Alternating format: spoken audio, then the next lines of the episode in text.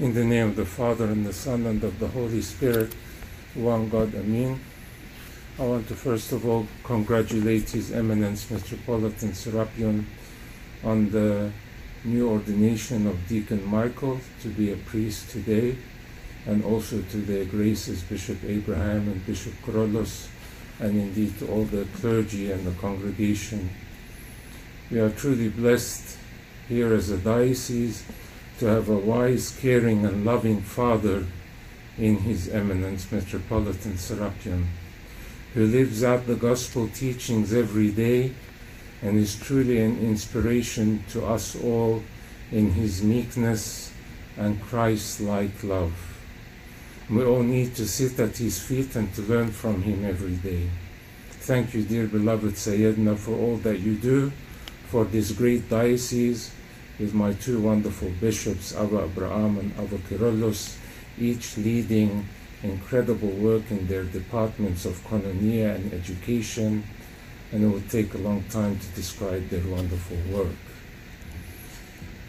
Today, my dear brethren, is the pre-Lenten Sunday in which we prepare for the Great Lent that begins tomorrow. This 50-day fast, in which we only eat vegan food, is a period that the Lord Jesus Christ tells us in his Sermon on the Mount that it should be also full of charitable deeds and prayer. And we call this period of the church calendar the storehouse of spirituality. It is an intense period of spiritual activity mixed with good deeds and reaching out to those in need. And I really hope that during this Great Lent, we really think about this very well. Not only supporting those who are in need financially, but so many people, whether within our own Coptic community or even further abroad, that may even need just a simple smile, or even a word of love, or a word of support. Someone that may be going through a very difficult time in their life, and they need you to be there for them, to support them, to guide them, to give them a word of encouragement. You can imagine many people out there in the community that need to hear such words, but cannot find anyone to support them in that way. So let us really think during this Great Lent of those that need our support, need our guidance, need our love, and reach out to them this Great Lent. It is also a time for metanoia and repentance. And the word metanoia comes from two Greek words, meta and nous. Meta meaning change, and nous meaning mind. So metanoia is the change of one's mind away from sin and towards righteousness and holiness, and leading a holy life. And as Saint Paul tells us in his epistle to the Romans, chapter 12, verse 2, do not be conformed to this world, but be transformed by the renewing of your mind, that you may know that good and acceptable and perfect will of God. This is what we mean by metanoia. It is the transformation of one's mind to work towards that good and acceptable and perfect will of God. So it is a conscious decision to change the direction of one's life from sinning to living according to God's commandments. In the Old Testament, when Moses the prophet went up to Mount Sinai to receive the Ten Commandments, God said to him, take off your shoes. Take off your shoes, because the ground that you are standing on is holy ground. And so what God was saying to Moses, as he says to each and every one of us this morning, these shoes are made of the skin of dead animals, And so God is saying to us, I want you to remove from your minds and your hearts and your souls the deadness of familiarity in your relationship with me. I don't want your relationship with me to be a stale one. I want it to be a dynamic relationship, something that is renewed in every morning. We wake up, we thank God for the beginning of a new day, for a new opportunity, for repentance, for living holy, for living a righteous life, aiming towards a perfect way of living in Christ Jesus our Lord. Take off your shoes, because the ground that you are standing on is a holy one. Remove that deadness of familiarity in your relationship with the Lord. And this is an opportunity during Great Lent to renew our relationship with Christ in every morning. At the beginning of today's Gospel, the Lord wants us to understand an important lesson that I hope all of us can take into serious consideration. Christ warns his listeners not to do their charitable deeds and their prayers before men and to be praised by humans. The hypocrites and Pharisees were running after vainglory and praise by men, and they missed the mark and they failed.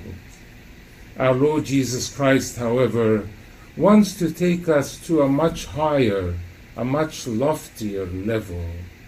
And this reminds me of a monastic story that teaches us to detach ourselves from whether there is scorn or praise by other human beings, and not to run after this vainglory. So the story is about a brother or a monk who came to Abba Macarius the Egyptian and said to him, Abba, give me a word that I may be saved. So the old man said, Go to the cemetery and insult the dead. And the brother went there, insulted them, and threw stones at them. Then he returned and told the old man about it. And the latter said to him, Didn't they say anything to you? He replied, No. The old man said, Go back tomorrow and praise them. So the brother went away and praised them, calling them apostles, saints, and righteous men. He returned to the old man and said to him, I have complimented them. And the old man said to him, Did they not answer you? And the brother said, No. The old man said to him, You know how you insulted them and they did not reply, and how you praised them and they did not speak? So you too, if you wish to be saved, must do the same and become a dead man. Like the dead, take no account of either the scorn of men or their praises, and you can be saved, he said. A very beautiful story from the paradise of the Desert Fathers. So, imagine that we all live our lives according to this principle, that we become dead to praise, to the praise or to the scorn of others. It is not easy, I think, to do this. This does not mean that we become inconsiderate of other humans, as we are called to live Christ-like lives. However, we live balanced lives that rely on our relationship with Christ, the Savior. We work on our salvation daily and live a life pleasing to God in love and humility. At the end of the day, it is what God thinks of us that truly matters. And hence our reliance should never be on others, but on our Creator, who grants us his peace and hope in every single morning. Having said that, it is not that easy to practice this idea, and it needs a lot of discipline. Perhaps we can contemplate on this during the Great Lent and see what our reaction next time someone praises or scorns you, and test your reaction and see what needs to change inwardly to live a better Christian life. What is alarming in our days also is that many Christians are becoming consumer Christians, or maybe ShopRite Christians. I don't know if you have ShopRite in California, or maybe Albertsons or Stater Brothers or something like that. And you will ask, what do I mean by this? Well, what do you do when you go to ShopRite or Albertsons or Stater Brothers? We walk down the aisles and there is a variety of items for us to choose from, and we pick what we like and we reject what we don't like. And many people are living their Christian lives that way. They pick what suits their lifestyle from the Bible or from what the society tells them is acceptable, and they reject what does not fit in their own thinking or according to the modern age. But God is the same yesterday, today, and tomorrow. As St. Paul says, Jesus Christ is the same yesterday, today, and forever, as mentioned in Hebrews chapter 13, verse 8. The world is straying from the truth of the gospel, and we as Orthodox Christians will be attacked for our beliefs in this postmodern society that we live in. At Lent, and Lent is a good time for us to reflect on how we deal and interact with the Word of God. Do you read it with humility and submit to God's Word, or we feel that God's commandments really don't fit in with our modern way of living? And so we can discard certain teachings that seem awkward for us. We'll be judged for this if we are not faithful to the gospel teachings. So place the scriptures as the central part of your daily living in Lent and beyond. I really hope that we can really have a deep relationship with the scriptures. Open it every day and read it and see what message God is sending you this day to live by. I want to also contemplate with you today on how we should prepare for the 8-week period of the Great Lent. I think if we are serious about strengthening our relationship with the Lord Jesus Christ during Lent, then we cannot just live our lives as we have been previously. We all lead busy lives with intense work schedules, family commitments, social and physical activities, and much more. The question we all need to ask ourselves is, how will the next 8 weeks be different? And how will we let what we do during Lent affect the way we live our lives into the future? To begin with, we need each of us as individuals to sit and to plan.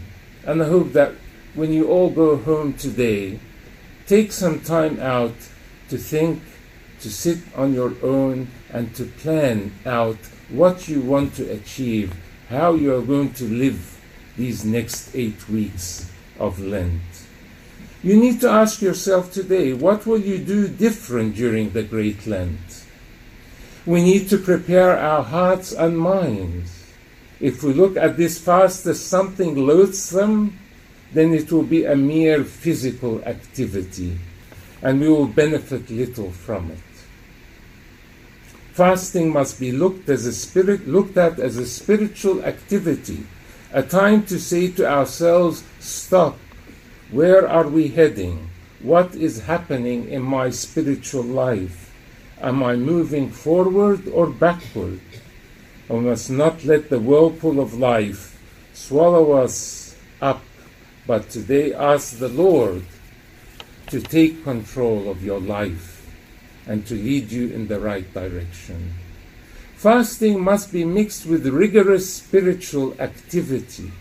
I would like to suggest 12 areas quickly for you to concentrate on during the following 8 weeks of the Great Lent.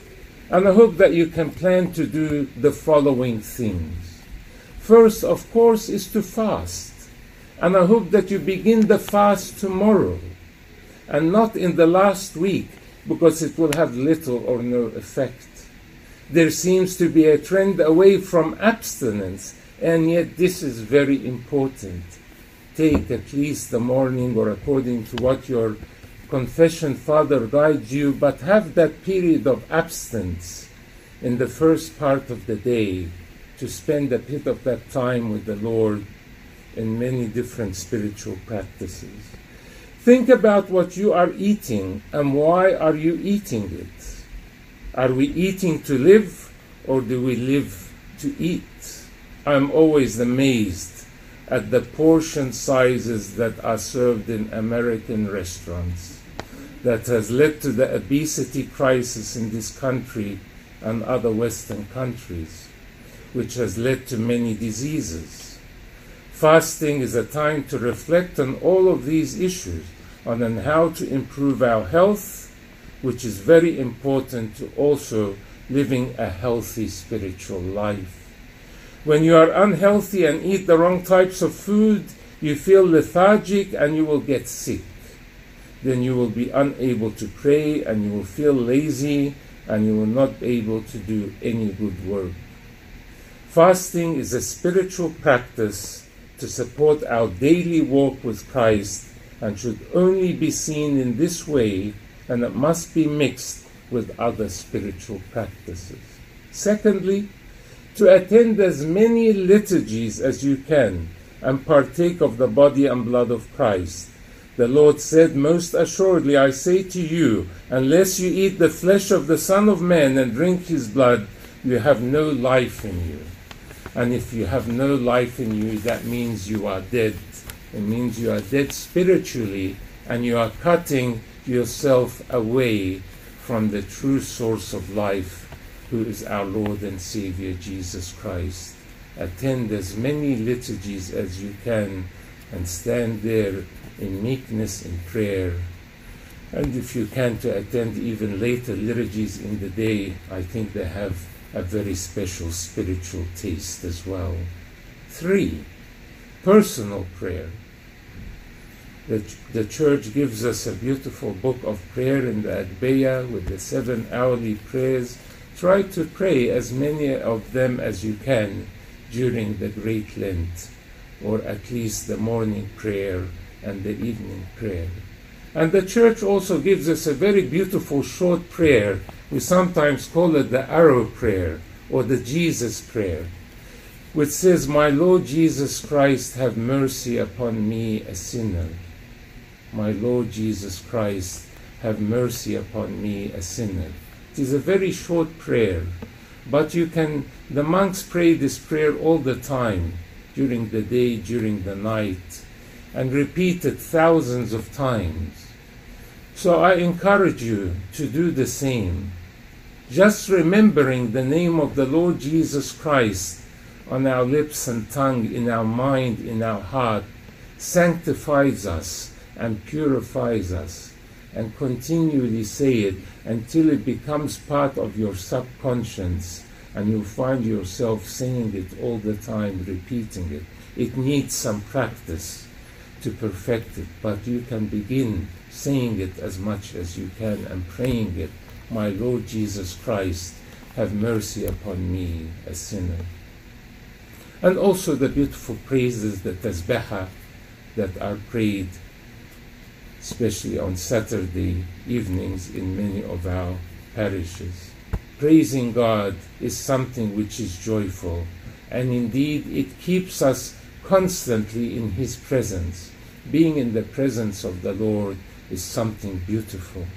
There is a story of Saint Macarius of Alexandria, who once stood up to pray for 3 whole days and 3 whole nights, thinking about heavenly things, not worrying about any needs of the body, of food or drink, and all of his thoughts and his heart was up in heaven, where Christ is with Saint Mary and all of the angels and saints. and was only when Satan got jealous of him and burned the mat under his feet that his thoughts returned back to earth and had to get some water quickly to put out the fire. Of course, this is a very high spiritual level, but it gives you an idea of how these great holy men and women of the desert had a great passion and love in their heart, devoted their whole lives and all their being to be in the presence of the Lord. Let us at least try as much as possible to look at these examples and to learn a little bit of their ways in our life during this great Lent. 4. It is critical in this busy world that we live in that you take quiet time out. Our Lord Jesus Christ himself took his disciples out into the desert for this quiet time. And I hope that in every day you can find somewhere quiet. Maybe it is in a park. Maybe it is in a quiet room somewhere. Take that quiet time out to spend it with the Lord in prayer, in reading, in fasting, in getting to know Him very well. Quiet time every single day during Lent. And also, listen carefully to the teachings in each of the readings and in each sermon that you attend. The Church gives us ample opportunities for so many readings during the liturgy. Lent, of course, there is no Vespers except on Saturday evening, but during the liturgy there is so many rich teachings that the Church places in front of us to learn from. Listen, see what the message that God is sending to you on that day. 6. Read your Bible as much as possible. The Lord says, you search the Scriptures, for in them you think you have eternal life, and these are they which testify of me, in John 5:39. So in this way you can discern God's will in your life when you hear His message to you, and attune yourself to God's voice. And this reminds me of the story of Saint Anthony the Great, when he entered the church one day on Sunday and heard the gospel being read, and the church was full of faithful. And the gospel that morning was saying, if you wish to be perfect, go and sell all of your goods and come and follow me. And everyone else heard that same gospel, but Saint Anthony took it as a special message for him, that God was sending him a message directly. And this is exactly what he did. He was very wealthy. He had 300 acres of the finest land that he sold, sent his sister into a house of virgins, and he went out into the desert to live this new way of life that he taught us, of monastic life. And this reminds me of before digital radio. You know, we used to have these analog radios, and maybe the younger people here won't remember this, where you had several knobs on the radio. Yeah, you had one where you could approximately find where the channel you were looking for, and then there was a smaller knob where you could fine-tune so you could get the best quality sound to hear the radio station very clearly, and then you would be able to tune it perfectly. So I think that Saint Anthony had this inbuilt tuning system, that his heart and mind, the soul, was always attuned with God and listening very carefully to what was the message that God was sending him on that day. So don't let your mind to wander, whether in the liturgy, when you are listening to the gospel being read, when you're reading a spiritual book or your Bible at home. Really pray before it. Don't read or come into the church, with so many other thoughts coming into your mind. There was a story about a monk where he was walking with some of his brothers, and then they saw him before he entered into his cell, that he circulated around his cell 3 times before entering in. And his brother monks then asked him the next time that they met him, "Why were you circling yourself 3 times like this?" And he said to them, "Because all of our discussion that we had along the way was still lingering in my mind, and I didn't want any strange thought to enter into my cell, because this is my holy of holies. When I enter in there, I only want to be with God, and I don't want any other strange words to be there." And that's why the Church prepares us for liturgy from the evening before, with Vespers, with so many teachings and readings and prayers, and again in Matins in the morning, so we can prepare for this feast that we are about to have, to partake of the body and blood of Christ, and to meet with the King of Kings and with the Lord of Lords. So let us attune our minds and our hearts to what message God is sending us every day. 7. Put a spiritual reading agenda for this time. Read as much as possible. I really hope. There is so many books, whether in English or Arabic or any other language that you are accustomed to. Get accustomed to reading as much as possible, and also teach your children the importance of spiritual reading. If you are serious, put for yourself a reading agenda to read 1 substantial book each week. Yes, 1 substantial book each week. When I say a substantial book, I do not mean our current trend of little booklets of 10 and 20 pages. That is not a book.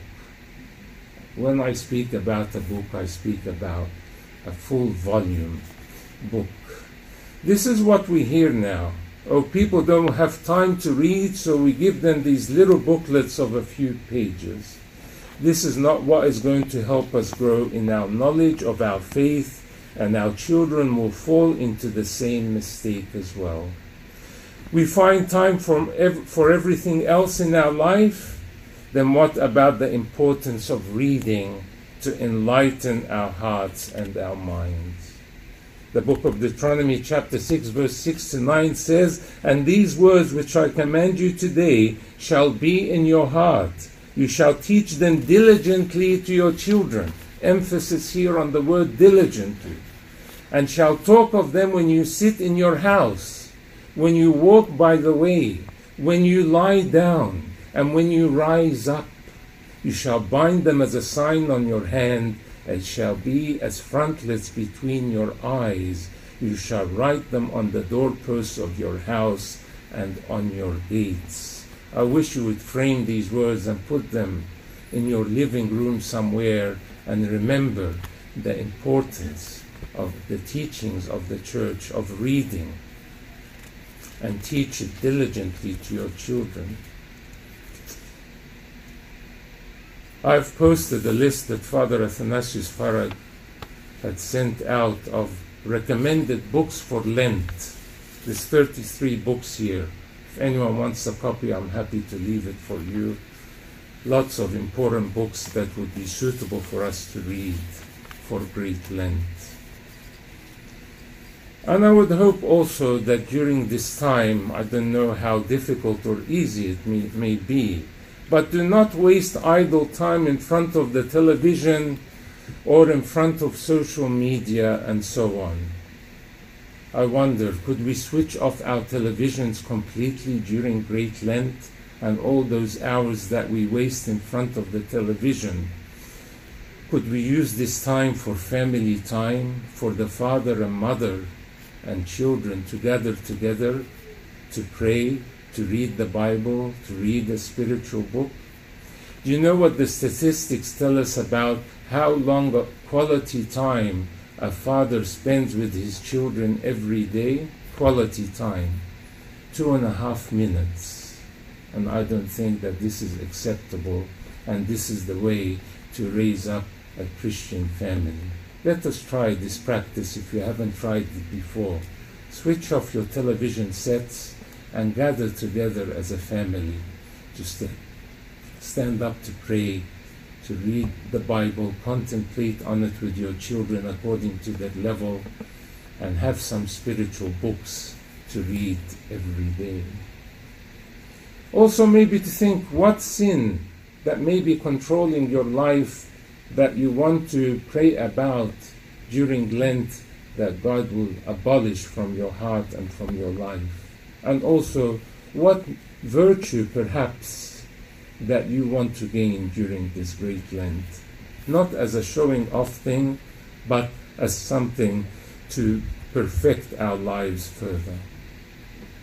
And what charitable work can you do in your immediate surrounding community, whether within the church or abroad in the wider American society? There is so much that can be done of charitable work, of assisting others, volunteer work, etc.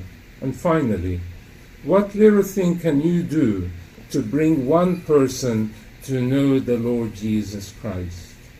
This is an American Coptic Orthodox Church of St. Basil, so part of its work is to do mission and evangelism, which should be the role actually of every one of our churches, because this is how the church began. As it says in the book of Acts, and the Lord added to the church daily those who were being saved. It was a daily activity that people were knowing Christ and were being baptized and joining the church.